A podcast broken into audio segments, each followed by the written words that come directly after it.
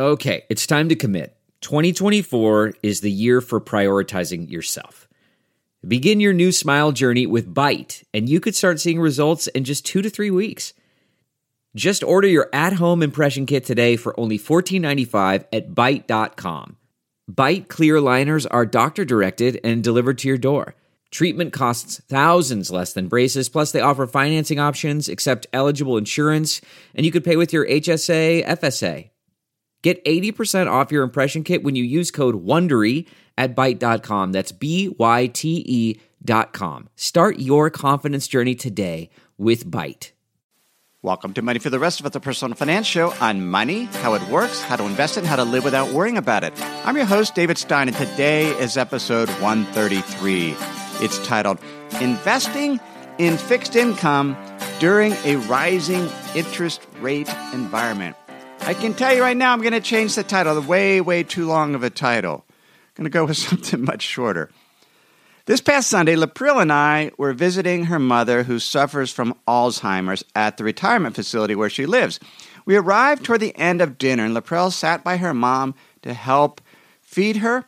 Seeing there wasn't any more empty chairs at the table or in the dining room, I slipped out into the lobby to wait. While there, I visited with two women, one with a walker, the other in a wheelchair.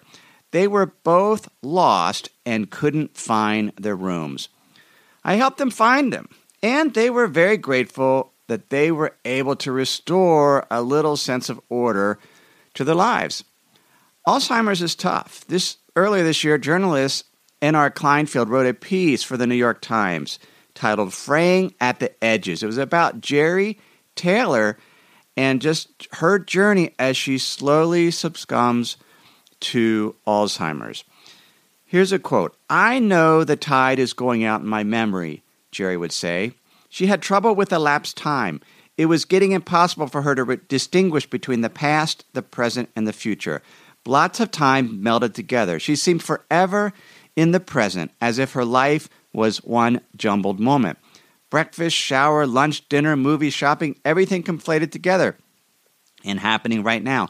It was if without even trying, she had become a Buddhist. I obviously have not experienced Alzheimer's personally. I've just observed it in others, and it seems the present moment is what they have.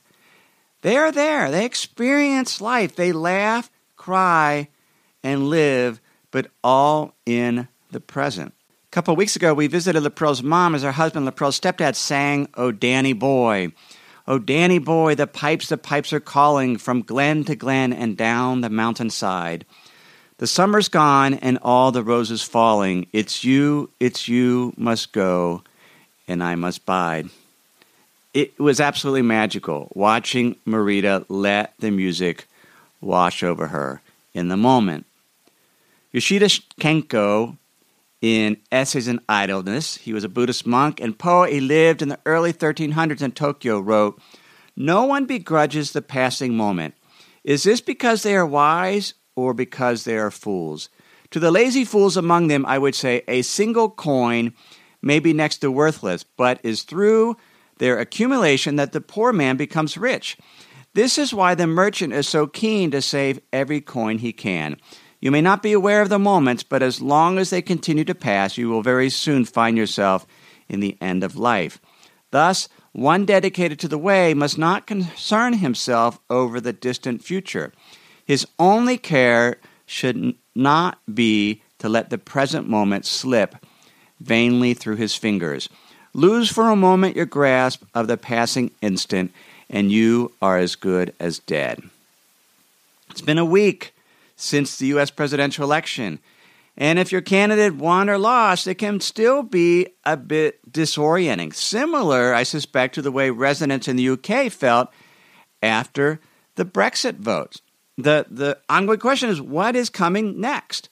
But I find myself reading the newspapers less, staying off of Facebook less, just because it is so filled with speculation about what is coming. I'd rather focus on the present. What is happening now? And what is happening now from an investment perspective is interest rates are rising.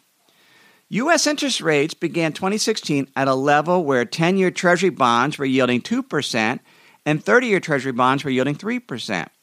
Following the Brexit vote in June 2016, yields got as low as 1.4% for the 10 year Treasury bonds and 2.1% for 30 year bonds. After such a sharp decline in interest rates, long term Treasury bond ETFs gained over 20% year to date through early July. Now, those ETFs have since given up most of those gains.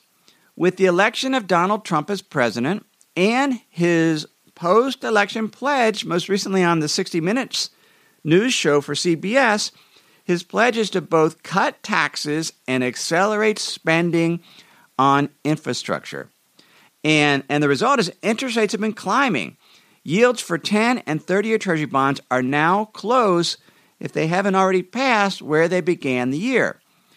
There's no way to know if interest rates will keep rising, but the potential for an, an increased annual federal budget deficit under a Trump administration, if they actually do increase spending on infrastructure and cut taxes, means that, I mean, that's gotten the bond market's attention. So interest rates are rising. Now, in this episode, I'm not going to talk about what drives interest rates. We're going to talk about what to do about investing in fixed income when rates are rising. If you go to episode 52, why are interest rates so low? That whole episode was on what are the factors that drive interest rates. But we want to focus on, we, we talked about that ETF going up and down as rates rise. Why do bond prices fall when interest rates increase and bond prices rise when interest rates decline. This is a basic bond concept you need to understand in order to do fixed income investing. Consider an investor who bought a newly issued 30 year Treasury bond that yields 2%. The bond pays $20 in interest annually for every $1,000 of bond face value. The face value is the price of the bond that the interest payment is based on. So it's the initial price when the bond is issued. If interest rates rise to 3%, then an investor who buys a newly issued 30 year bond would receive $30 in annual interest. Seeing that an investor can now buy a new bond that pays $30 in interest while the old one pays only $20 means the old bond's price must fall to a level that an investor would be economically indifferent investing in either of the two bonds. In other words, the price of the old bond must fall to a level that an investor would make the same amount of money holding the old bond as he or she would owning the new bond. The degree to which a bond's price changes as interest rates fluctuate depends on when the bond matures. By re- matures means it returns its face value or principal amount.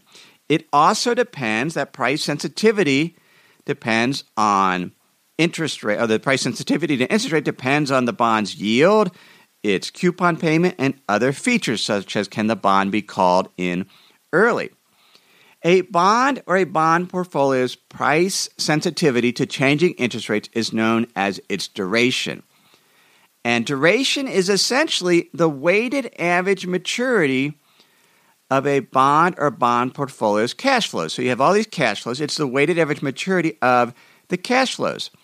A 30 year bond receives cash payments in the form of interest for three decades compared to just a few years for a five year bond. Consequently, the duration or the weighted average maturity of the cash flows for a 30 year bond will be much higher than for a five year bond. And the duration or the weighted average maturity of these cash flows will always be less than the, the bond's maturity. So if the bond has a 30 year maturity because it gets cash flows all the way through, its the weighted average maturity of the cash flows itself is going to be less than the actual maturity of the bond. And with the exception of a certain type of bond called a zero coupon bond. In a zero coupon bond doesn't make interest payments. It makes only one payment at the end of the bond's life. And, with, and, and at that point it pays the principal value and accrued interest. And so, because all the cash flows are at the end when the bond matures, then the bond's duration equals its maturity. But for most bonds, the duration is less than its maturity. And these are very, very important concepts to understand bond investing. I often get questions from mom, members of the Money for the Rest of Us Hub because they're, they're saying, well, why, why is, is this particular bond fund so much more volatile as rates have changed than another fund or ETF? And, and by and large, it's due to the fund's duration. The higher or longer a bond or bond portfolio's duration, the more its price will change as interest rates change. And that is why an exchange traded fund that invested in treasury bonds with maturity greater than 20 years appreciated over 20% as rates fell 1% this year between January and July. While an ETF that invested in bonds with maturities of 7 to 10 years only appreciated just over 8%. The latter ETF had a shorter duration than the ETF that invested in bonds with maturities greater than 20 years. Now, a rule of thumb for duration is a bond's price will increase or decrease by its duration multiplied by 1% for each 1 percentage points change in interest rates. I'm going to give an example because that, that's, that's a math formula which is hard to convey over audio. But here's an example. If interest rates rise by 1%, a bond portfolio with a duration of six years will fall 6%, right? So rates go up 1%. We have a six year duration times 1% is 6 times 1% is 6%. So for every 1% increase or decrease in interest rates, a bond portfolio with a six year duration will increase or decrease by 6%. A 10 year duration portfolio will vary by 10 percentage points. Even though a bond's price fluctuates with changes in interest rates, an investor who holds the bond to maturity will receive the original face value when the bond matures, and the annualized return for holding that bond will equal the bond's yield to maturity at the time it was purchased. And so, even though the price may differ from its initial face value, when you buy an individual bond, you can look at its yield to maturity and that'll equal the annualized return if you hold that bond until it actually matures and you get the principal back. In the end, the investor is made whole, even though it may have been a bumpy ride as interest rates changed along the way. But most investors don't own individual bonds. They own bonds through mutual funds or exchange traded funds. The managers of these investment vehicles don't necessarily hold the bonds to maturity, and they are always buying and selling bonds based on cash flows into and out of the fund or ETF. Consequently, the bond fund and ETF investors are subject to interest rate risk. So they're, they're, the, the ETF is going up in value based on interest rates. And since the, the ETF life is indefinite, the only way that you can get your rate of return to equal the yield to maturity of the fund or ETF that you that you bought at the time you buy it is to have a long enough holding period, seven years or more. Then the starting yield to maturity, and you can look it up when you when you buy an ETF, go on Morningstar or some other site and look at it's usually, if you're a US based investor, it's called the SEC yield. So that essentially is a yield to maturity less the expense ratio on the fund. And that is the most important number when it comes to bond investing. Look at what the starting yield to maturity is. If it's an individual bond, you hold the bond to maturity, you'll get that rate of return. If it's a fund or ETF, you're going to have to hold it for seven to 10 years. If rates go up and you sell within two years, you're going to show a loss depending on the duration of the fund.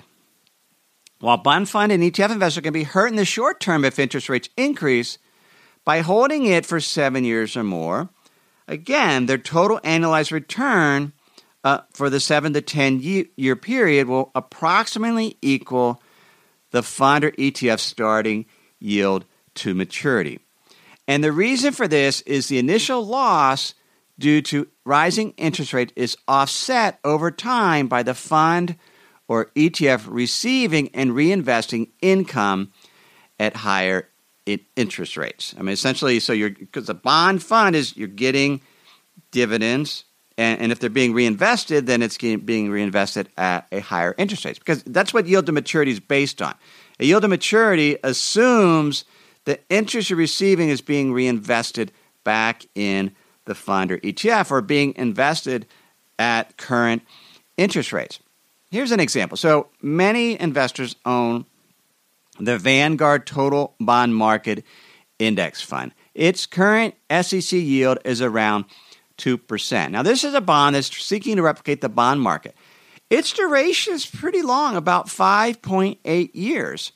And so that means if interest rates increase 1%, the bond fund can fall 6%. In fact, at some point, sort of through July, the, this Vanguard Total Bond Market Index Fund was up over 6% year to date because interest rates had fallen. Now, with interest rates rising, the fund has given up much of that ground. But an investor who holds that fund, they bought it today and held it for seven to 10 years, if they calculated their, their holding period annualized return of that fund, it would be around 2% if they hold it long enough. Somebody that, that bought it in July, though, when rates were very, very low, and then you've seen rates increase, is now sitting with a loss of around 6%. Now, over time, that loss will be recouped as, as the, the interest payments are received and reinvested back in the fund. Let me pause here to share some words from this week's sponsors. We have a brand new sponsor to our show. It's Yahoo Finance. Yahoo's been around for decades. My first email outside of work was a Yahoo email address.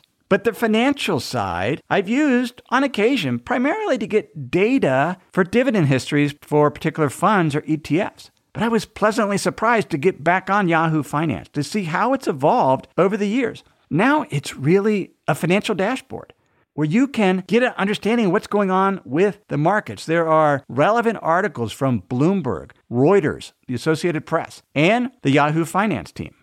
You can look at the economic events calendar and see which data series are being released that day and what the consensus is. You can see the pulse of the markets at any time by going to Yahoo Finance. In addition, you could see all of your investments and retirement accounts in one place. With Yahoo Finance, you get a consolidated view of multiple accounts. Yahoo Finance serves as a financial hub for your retirement accounts, but also comprehensive financial news and analysis. You need to check out Yahoo Finance, particularly if you haven't been there in a while. Check it out at yahoofinance.com. That's yahoofinance.com. If you've been using Mint to manage your finances, you know they shut down several months ago. Well, let me tell you about the budgeting solution, the financial tracking solution I've been using for the past number of months. It's Monarch Money. Monarch Money is the top rated all in one personal finance app. It gives you a comprehensive view of all your accounts, investments, transactions, and more. You can create custom budgets like I've done. You can set goals, collaborate with your partner. And now you can get an extended 30-day free trial when you go to monarchmoney.com/david. What I like about Monarch is the ability to customize what I want to see. I have custom budget categories, and then I can go on to the dashboard and see where I'm above trend on some of my spending. I especially like that Monarch will never sell your data to third parties or show you ads. After trying Monarch myself, I understand why it's the top rated personal finance app. And right now, get an extended 30-day free trial when you go to monarchmoney.com slash David. That's M-O-N a R C H M O N E Y dot com slash David for your extended 30 day free trial. So, are there ways to mitigate this interest rate risk, the risk of rising rates, so we don't have to hold a fund for seven to 10 years to recoup losses? Really, there's, three, there's three ways. You can hold, as we mentioned, you can hold bonds to maturity either as an individual bond or a special type of exchange traded fund that I'm going to talk about in a moment.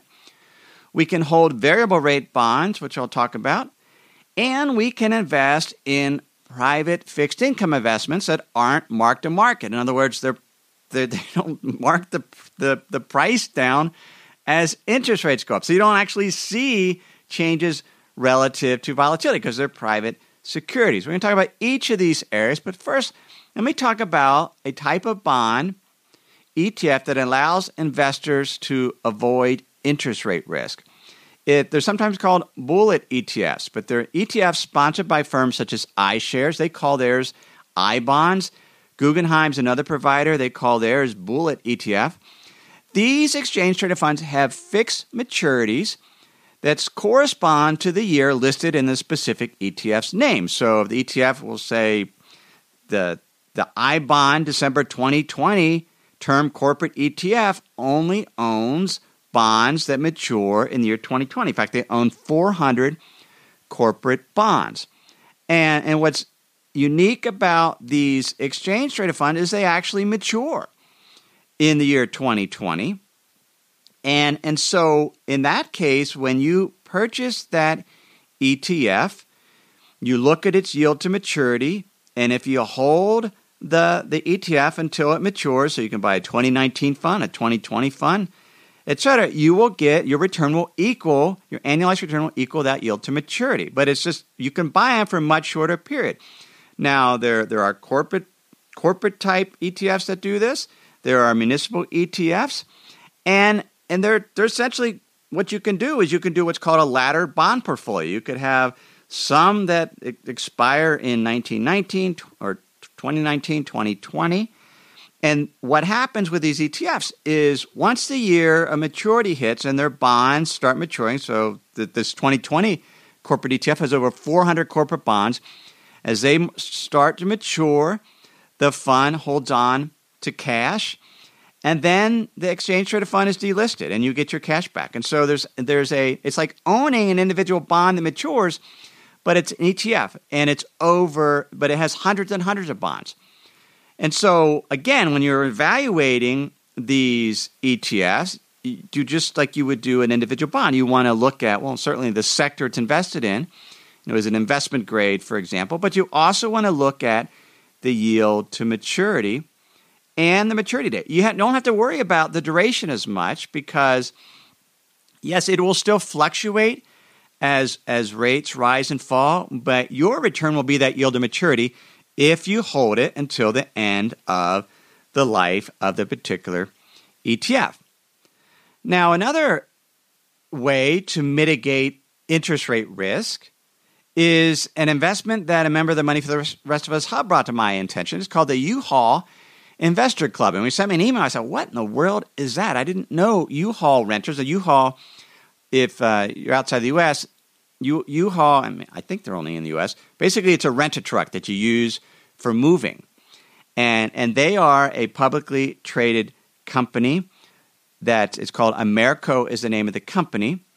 But what they do is they actually have an an investment club where you can buy individual corporate bonds issued by the parent Amerco, which are backed by specific assets of the company, such as dollies, trailers, and trucks. So you buy a specific note that, that has security interest in a particular asset that the company owns. Now, this is still an obligation of the company, of the parent company. This is different from a, a traditional asset backed security where the cash flows are that pay the interest on the bond are from the actual security interest. So if it's a credit card receivables, then if as the credit card holders pay off their debt, that, that cash flow flows through to the bondholder. In this case, when you buy a U-Haul note, the cash flow is coming directly from the parent. But if the parent goes bankrupt, the, the they presumably would sell off the, the the particular trailer or truck that was the security interest that that to that particular note. Now, the, the advantage of this is the yields are much higher. So, for example, you can get a three-year note for $100 that pays 3.5% that is secured by utility dollies. Or, and the comparable, the iBond December 2019 corporate ETF, so this is one of those ETFs that mature in three years, that's yielding 1.9%. So you're getting a much higher yield, but there's a give up. You're taking concentration risk. You're, you're essentially assuming Amerco won't go bankrupt. And if it does, that the security, the utility dolly, will be sold for enough to pay off the particular bond.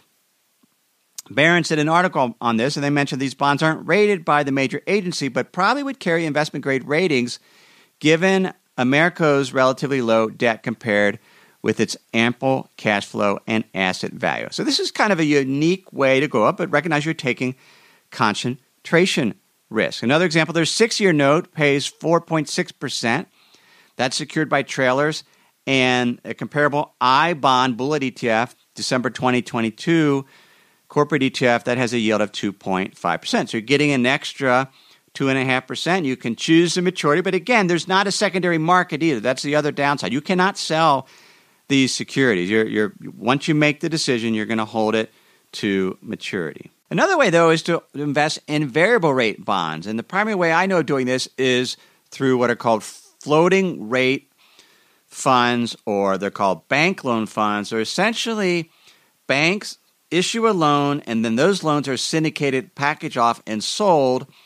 And these bank loan funds buy the bank loans. And these are non investment grade bonds. So you have to keep in mind there's definitely credit risk here. So if the economy tanks, the, these bonds aren't going to do as well. But to the extent the economy is growing and default rates stay reasonable, then bank loan funds is a way that you're protected against rising rates because the rates on these bank loans are tied to very short term interest rates. So as interest rates go up, the rate that the borrower pays goes up, which means since the rates are adjusting on the loans as overall interest rates are going up, then the price of these notes don't fluctuate. These are yielding the S&P LSTA US leveraged loan 100 index. This is an index that tracks bank loans. It's yielding 5.2%. There are ETFs that invest in bank loans. There are funds that invest in bank loans. I tend to use funds on the Money for the Rest of Us Hub. We have a fund that is in the model portfolios, and I use a fund because it's a little more conservative than the index. It does you actually are paying an active management fee, but you're relying on the fund manager to be selective in terms of which bank loans and hopefully avoid some of the default risk. A final way to avoid interest rate risk in a rising rate environment is private investments doing asset based lending. And for example, I recently joined a crowdfunding platform called PeerStreet. And PeerStreet makes loans tied to or tied to real estate. And so you're making short term real estate loans where there's a deed of trust, it's secured. For example, I recently, for $1,000, made an 8.5% or participated in an 8.5% loan that expires in May 2017. It's secured by a rental property outside Pasadena, California.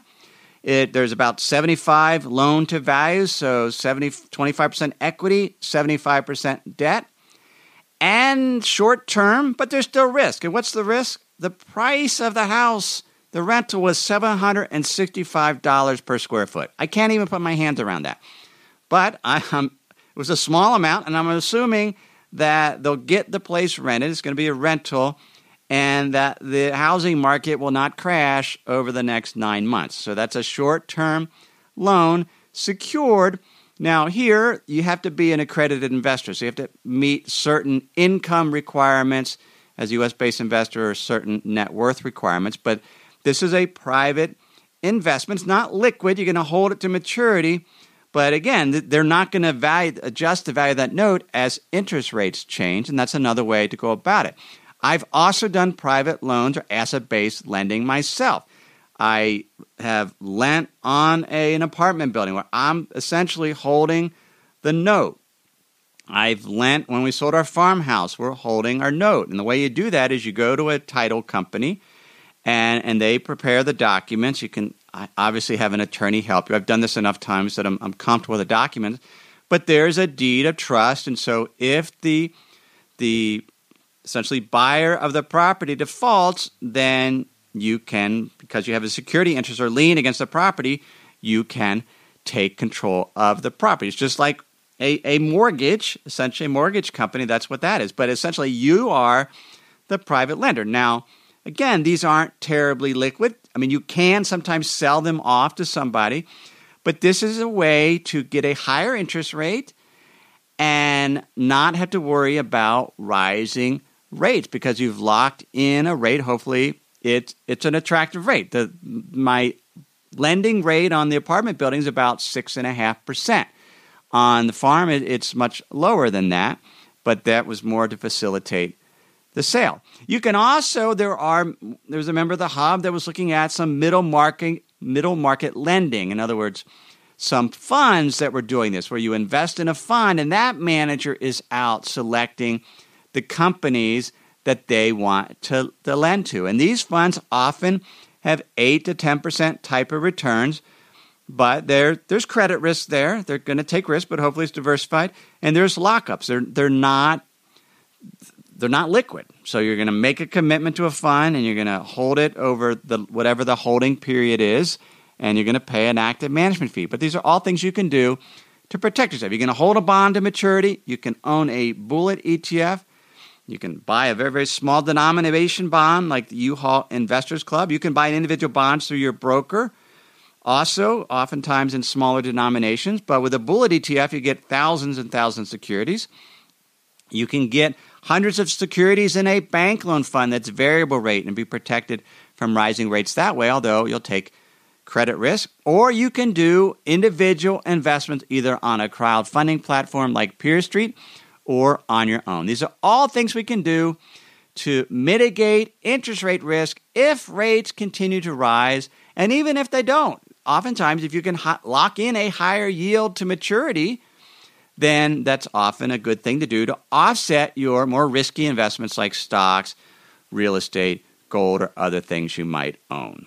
That's episode 133. Show notes are at moneyfortherestofus.net. While you're there, sign up for my free insider's guide. I'll email you the show notes weekly, as long with a summary article and other valuable content. Or if you're a US based listener, you can sign up by just texting the word insider to the number 44 222. I've mentioned the Money for the Rest of Us Hub. You can get more information on that at moneyfortherestofus.hub.com. Everything I've shared with you in this episode has been for general education only. I've not considered your specific risk profile. profile. I've not provided investment advice, simply general education on money, investing in the economy. Have a great week.